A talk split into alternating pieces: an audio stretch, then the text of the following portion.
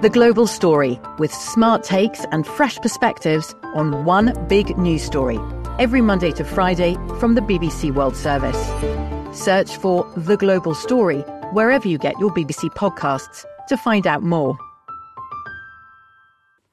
Hello and welcome to World Business Report from the BBC World Service. I'm Roger Hearing, and in this edition, revenues up 265%. The surge of the microprocessor maker Nvidia not only propelled the company into the front rank of US tech, it also caused a rise in markets all around the world. So, what's going on? And the oldest US stock index, the Dow Jones, gets an upstart new entrant, Amazon. Plus, Google's AI bot gets a swift rethink after it suggests the US founding fathers might have looked black and Asian. The US college graduates who end up in non-graduate jobs, did they waste their money? And in the next few hours, the US should land on the moon once again, the first time in 50 years, and the first one by a private company. And remember, you can email us at any time on world.business at bbc.co.uk. But let's start with what's been going on on the stock markets, because there's one name on the lips of investors as this week comes to an end Nvidia. After an extraordinary set of earnings results, revenues surging 265% in the three months to 28th of January compared to a year earlier, the chipmaker's stock added $250 billion in stock market value, on track for Wall Street's largest one-day gain in history.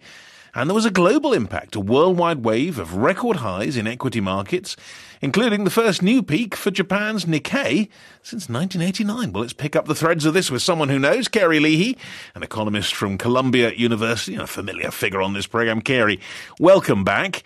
Um, well, what's been going on? What are we to make of it? Well, this is one of those days where uh, NVIDIA delivered on all the hype that's been going on related to AI. I think it's useful for our listeners to realize that in the gold rush in California uh, in the 1840s, the people who really made money were not the gold panners, but the people that made the tools for the people going after the gold. And this is a perfect example of that because NVIDIA is not making AI uh, software. They're making chips that that allow AI to do its wonders, and the market just loves that because this is a company that time and time again has found itself in a sweet spot, whether it be uh, AI or uh, 20 years ago it was with and still is in the game theory. So this is a company that produces chips that are extremely uh, profitable and it's at unbelievable scale, and that rarely happens once and for this company, it's happened twice. It is pretty extraordinary. And I mean, and the fact that global markets have jumped so much on this seems unusual too. I mean, even the Nikkei, which uh, one wouldn't perhaps have expected. What's going on there? Well, everyone is getting on board with this because uh, you have a situation where the words transformative may actually have uh, some meaning, and you could look at a seriously uh, logical reason that overall productivity in in uh, advanced economies could do e- extremely well off all this. So there may be something going on there. And then finally, uh, history has told us that it takes a while to absorb technology. So the changes that are, are going on in 2024 may still help the economy 20 years from now in terms of its ability to produce goods at lower costs.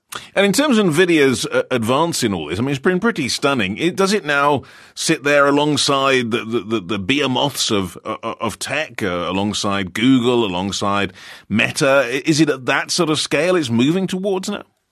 Well, it is because it is it's producing the chips, so it's it's riding the back of better known names. So you have to put it up there. The fact that it it got a gain of two hundred billion dollars in in value today is just extraordinary. And given the narrow gains in the marketplace, uh, even the average American has their exposure in their pension or 401k is benefiting from this. So it's really an extraordinary set of spillovers, not just productivity, but uh, people's uh, uh, investment portfolios. Well, we're going to sort of think about what's to come on this. I mean, let's just hear from the man at the center of it, the co-founder, president and CEO of NVIDIA, Jensen Huang. Now, he had reason to be pleased and he was speaking to investors after these results came out and he set out some of his vision for the industry. Fundamentally, the conditions are excellent for continued growth. We're at the beginning of two industry-wide transitions. The first one is a transition from general to accelerated computing. And so you have to accelerate everything That speed is so incredible that we enabled a second industry wide transition called generative AI. And that was Jensen Huang, NVIDIA's uh, co-founder, president, and CEO. So, Kerry, as a sort of final question, is he right? Is this a moment of transition, a, an inflection point, if you like, in the industry? Well, I've been very skeptical, but I have to say that what has been going on tells me that with all the sizzle, there is quite a bit of steak, and there is some steak in making those chips. So while I hate to use the word because I'm a boring economist, uh, transformative, you are certainly, even if only 25% of the hype is actually achievable, it will be a very uh, meaningful Im- improvement uh, uh in efficiency, and I think hopefully people's uh, lives and standard of living. Uh, do we, we think that NVIDIA is going to expand further? Could we see announcements about further projects, this kind of thing, do you think? Oh, oh, absolutely. As, as uh, some of our listeners may know, they're very careful about not going past one quarter ahead. So the answer is they had some stunning numbers three and six months ago, and they then they delivered on it. Uh, and so the, I guess the answer is just there is that no one really knows the scope of what the demand will be for their uh, for their chips, given where this is taking us and how, in many cases, it's only been a slow adoption of AI. Even though everybody acts like everybody's getting on board, yeah. a lot of people haven't yet. Kerry, thanks so much for being with us. Kerry Leahy, the economist from Columbia University, on the extraordinary rise of NVIDIA. And, uh, well, speaking of indexes and their effect, the Dow Jones Industrial Average is one of the oldest and most venerable of the US stock indexes. In fact, it lists only 30 of the most prominent companies. But even so, it is a bit strange that Amazon, the behemoth of modern commerce, hasn't been on the Dow until now because it is set to debut on the Dow before markets close next Monday. And someone has to be booted out, of course, in comparison to that. There can only be 30. And that is Walgreens, the healthcare retailer in the US. Well, Lily Jamali from the program Marketplace Tech in the US told me about the significance of all this. The Dow Jones Industrial Average is closely followed by retail investors, your mom and pop investors, if you will. And it's a basket of 30 stocks. As you know, it's one barometer of how things are looking in the stock market. We talk about it a lot in the media. So is this going to mean a sudden pop in Amazon stock come Monday when, you know, the ticker's added to the Dow? Not necessarily, but being included on it does come with a certain level of cachet. And what you will probably see is exposure that retail investors have to this stock will increase because of this change. It's going to rank 17th by weight on the index. Meanwhile, Walmart, Amazon's longtime retail rival, which never did quite catch up to it on the e-commerce front. Walmart currently holds that spot. It is being pushed lower in rank, but will remain on the Dow. So think of this as a sign of the times. Big tech is now a bigger player on this index that was created way back in the late 1800s. Uh, and Amazon's going to be joining Apple and Microsoft, big tech stocks that are like it, part of what's known as the Magnificent Seven. So now three of those seven will be included on the Dow. But one that won't anymore, of course, is Walgreens. I mean, just explain for our, our audience what Walgreens is and the significance of that. Yes, Walgreens Boots Alliance, the famous pharmacy chain that has a presence on both sides of the pond. Um, you know, this is a company that was first brought on to the Dow in 2018. It displaced General Electric, which had quite a run, 111 years. Uh, was included in the average for about a century. So that company, Walgreens Boots Alliance, their performance has flagged a little bit. They slashed their dividend that they pay to shareholders by almost a half. The thinking is they want to invest more money back into their business. And its share price has been under pressure. You know, the Dow is run by this somewhat secretive committee that is looking for what represents the U.S. economy best. It's a little bit of a mysterious process, but what they are looking for is a company that has growth, that has a lot of interest from investors, that both of those things figure in. And uh, the thinking seems to have been that Walgreens Boots Alliance wasn't presenting all that well on those fronts. And interesting too that Amazon is pushing itself into that healthcare space, which Walgreens kind of represented. That's so true. You know, it's funny because you can have a whole conversation these days about Amazon stock performance and not even talk about e-commerce or uh, you know, back a couple years ago, the big thing with them was Amazon Web Services, the cloud computing business that uh, has really been a huge profit center for Amazon. But you're absolutely right. You know, these days we're hearing a lot more about Amazon and its foray into healthcare. That's been a story of ups and downs, even for the U.S. company with a lot of cash in its coffers. A couple years ago, they teamed up with Warren Buffett's Berkshire Hathaway, this big conglomerate based in Omaha, Nebraska, as well as J.P. Morgan Chase on a huge healthcare venture that ultimately went nowhere and was abandoned not too long ago. More recently, Amazon acquired One Medical. This is a membership based healthcare provider with brick and mortar offices in several markets here in the US. Now, memberships, there is something that Amazon knows a thing or two about. Its Prime program is huge, and it's now offering members discounted access to One Medical's services, including virtual care, which obviously got really big during the pandemic. So it has that. It also has Amazon Pharmacy, but we should mention it. It recently announced layoffs at those units. That could be a sign that things aren't going so well. It could also mean maybe they're just shifting focus and trying to cut costs. But in general, healthcare is a tricky business. You run into a lot of privacy issues. And let's be honest, the stakes are higher in terms of the quality of service more than it might be with something like e-commerce. But it's pretty clear Amazon sees a lot of growth potential in this sector and it wants to keep trying different approaches until it finds the right one. Lily Jamali from the program Place Marketplace Tech. You're with World Business Report from the BBC World Service. Now, Google is racing to fix its new AI powered tool for creating pictures after claims it was overcorrecting against the risk of being racist.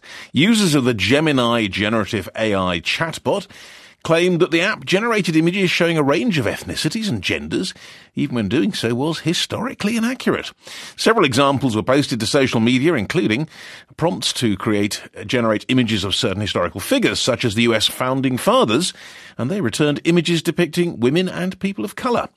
Well, is this the kind of thing that shows the limits of AI, or perhaps the ways in which the tech can, in fact, be manipulated? Joining me now is Rob Leathern, who spent six years at Meta and Google working on safety and privacy. He's now the founder of Trust2.ai, and he joins us now.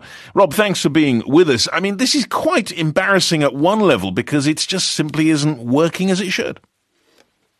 Uh, yeah, I think that's right. Uh, you know, while I'm I'm happy that there are some adjustments to what we saw when some of these image tools first came out, you, would see, you know, the answers to generic queries like "Show me a software engineer" would invariably be a white man, and so I think a lot has gone into trying to correct for that and show a more diverse set of outputs. But in some cases, it seems that that's you know backfired somewhat. Yeah, because I mean, you know, I suppose it might just assume if you mentioned a software engineer in the past, it might have assumed it was a white man. I mean, that that that was kind of built into the system before, wasn't it? Yeah, a lot, a lot of these systems, uh, the training data, uh, you know, reflect some of the biases we have in society, and in some cases, the biases and and and imperfections in how the data is gathered and where it's coming from. If it's you know training on sources like internet uh, comments and things like that. So as we know, some of those those things can be uh, you know less than perfect.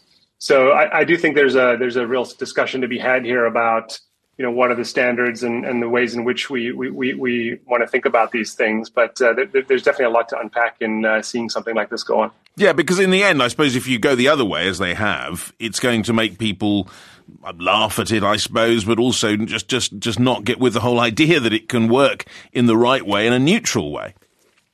Yes, yes, I think that, I think that's correct. So, so there's a balance between you know historical accuracy uh, and representativeness, um, and and again, I, I do think that some of the reaction to this is a bit overblown. I mean, these are new tools; they're changing daily.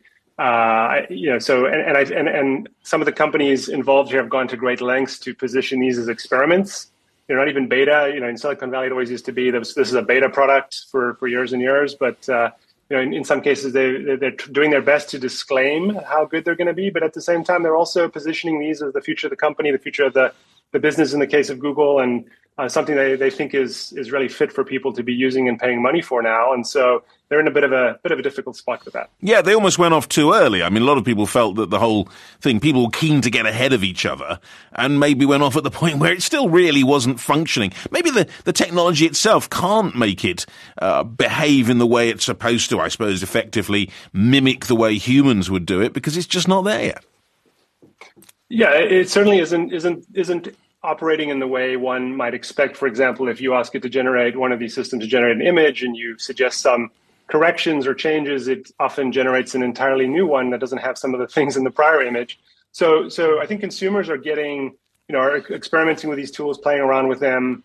Um, there's also a degree of of people trying to catch catch them out and have it produce something something strange, which again is is is going to help these tools get better in the in the long run. But in the short run, going to be quite painful because, as you say, I think some of these companies are really rushing to compete and get these get these products out in the marketplace. Now, you've worked inside the big companies like this that produce these kind of things. How important is it to them to get this right? Do they really care that much? Because in the end, people will just be too excited to use it uh, uh, uh for commercial purposes, but also amusement. I mean, the, the, where it comes in terms of, let's call it politically correct, doesn't really matter perhaps to them.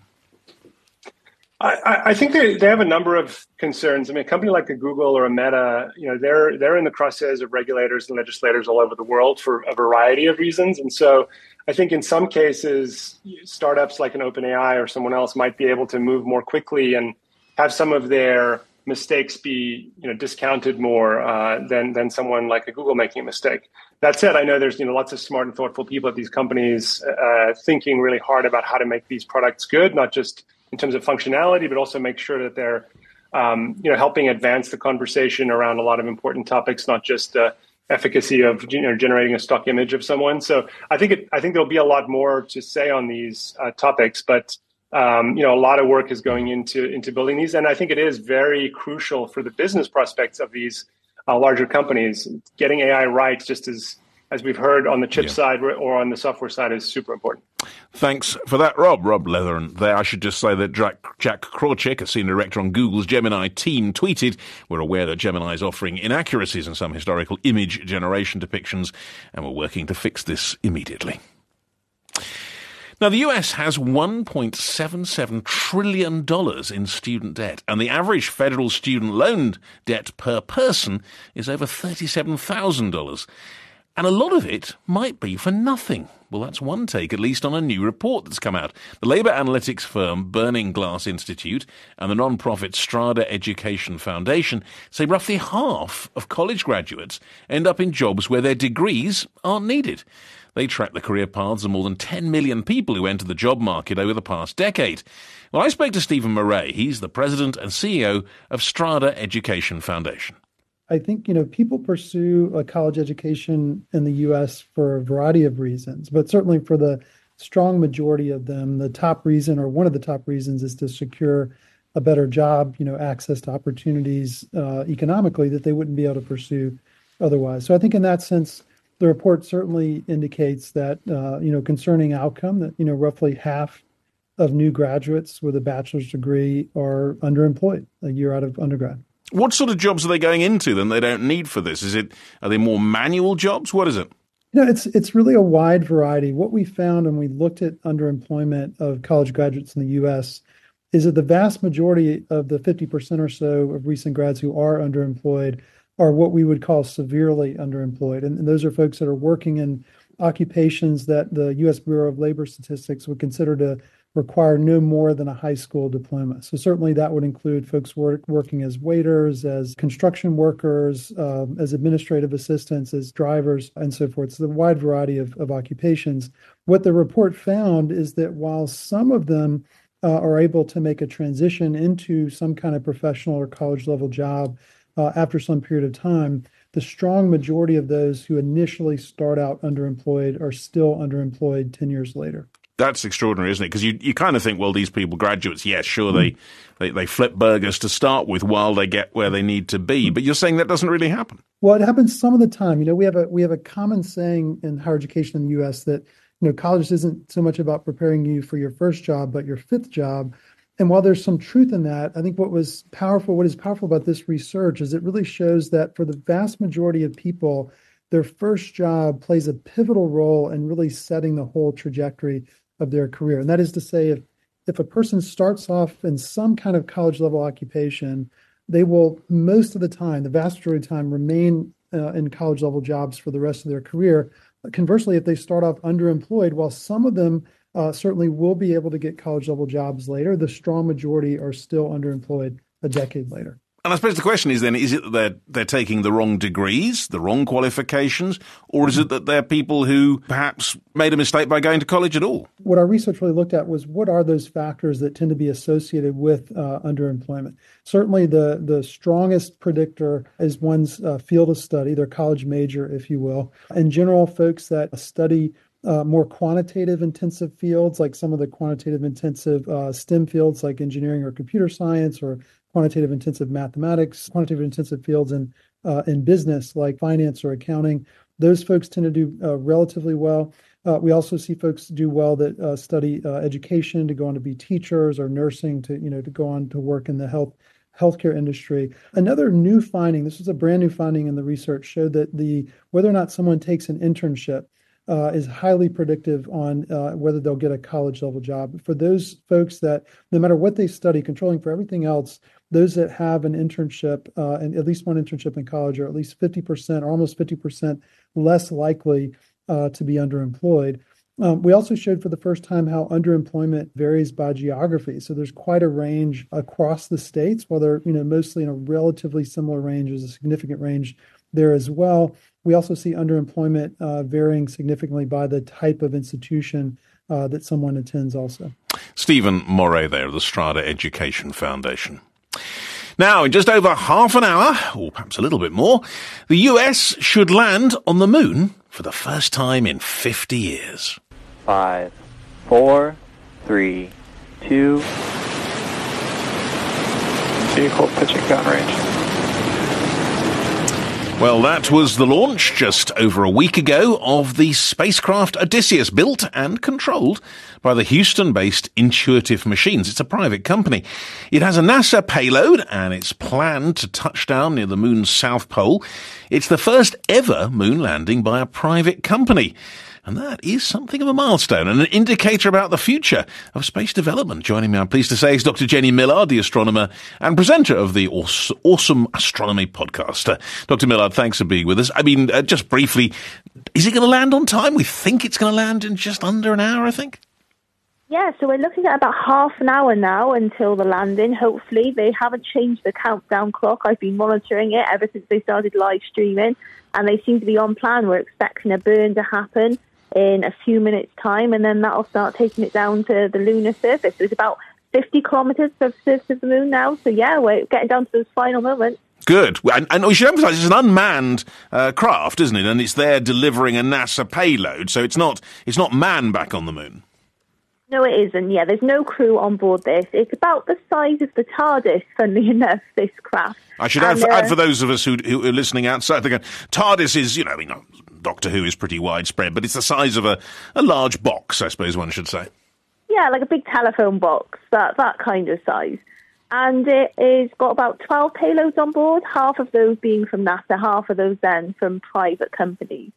And so some of them are technology demonstrations which are being used to help land the craft, and then others are scientific investigations to help us prepare to return people to the moon with Project Artemis. But it is interesting. It is a first, obviously the first for 50 years for the US going back, but the first time a private company, we, you know, fingers crossed, will have put a, a, a, craft on the moon. Now that is, I guess, pretty significant. We've talked a lot on this program about the commercialization of space, of private companies getting involved, but this is a real uh, line in the sand, isn't it? It is. It's a huge milestone. If Intuitive Machines can pull this off, it really is the start of the commercial lunar payload services program from NASA, where they're kind of shifting responsibility for these smaller missions over to private companies instead of them doing it themselves, because this frees up time and funds for them to focus on the bigger missions, like putting the people back on the moon. But of course, all of these small experiments are essential to allow that to happen. They're just getting sort of someone else to do it for them instead of them having to do everything. Now, you mentioned that part of the payload is NASA, part of the payload is, is, is from the private sector. I suppose we could get to a point before too long when it's an entirely private sector thing. They don't involve NASA at all. They simply send something else and, and put it on the moon. Is that going to come soon? Indeed. Well, Intuitive Machines have taken responsibility for this whole mission, really. They've organised the flight, they've built the lander, all NASA has done is bought payload space. So while NASA have made the experiments that they've put on board themselves, just like all the other companies, they've paid for space on board. They haven't been able to dictate the size of the craft or, you know, particularly where it's going to land. It's all a negotiation between all of the companies. So this is very much a commercial mission, just with NASA kind of tagging along, really. And commercial means, in a way, it's got to make some money. I mean, how does it make money for, for this company? Where do they, where does their income come from? Well, the income comes from uh, companies paying for space on board this this craft. So, you know, NASA have paid to have their payloads on board, and private people have paid to put art installations on, for example. A university has paid to put a camera on board there, and so that's how this mission is funded. But in going further forward, I suppose the reason commercial companies are interested in the moon is that they can, I don't know, mine things on the moon, put things on the moon that they can use to make money. I mean, how, how does it all go forward? So they'll take the science and the technologies that are trialed here. They can then be used in other missions. You can imagine these companies can sort of sell this technology on to other companies, make profits that way. Indeed, resource mining, you know, if they can prove a technology to get, for example, water out of the south pole of the moon, which is something that we want to do, that'll be really interesting for NASA, for example. They really want to be able to do that. So that's how the other companies can then sort of generate money and we get this kind of profitable rolling system. And briefly, I suppose also they could build their own moon base, couldn't they? Could be a you know a whole a whole commercial owned base on the moon. Hey, there could be. I mean, we're going to see some commercial space stations by the end of this decade, the start of the next. So who's to say that there couldn't be a private lunar base as well? That's that just really is remarkable, isn't it? Thank you so much for being with us. I'll let you get back to watching on your um on your your viewer to see all the progress of this. Fingers crossed it will actually happen. But Dr. Jenny Millard, thank you so much for being with us here on World Business Report as we contemplate a rather important milestone in space exploration. But that's it from us on the program. Thanks for listening. For just as long as Hollywood has been Tinseltown there have been suspicions about what lurks behind the glitz and glamour. And for a while, those suspicions grew into something much bigger and much darker. Are you a member of the Communist Party? Or have you ever been a member of the Communist Party? I'm Oona Chaplin, and from CBC Podcasts and the BBC World Service, this is Hollywood Exiles. It's about a battle for the political soul of America, and the battlefield was Hollywood. Search for Hollywood Exiles wherever you get your podcasts.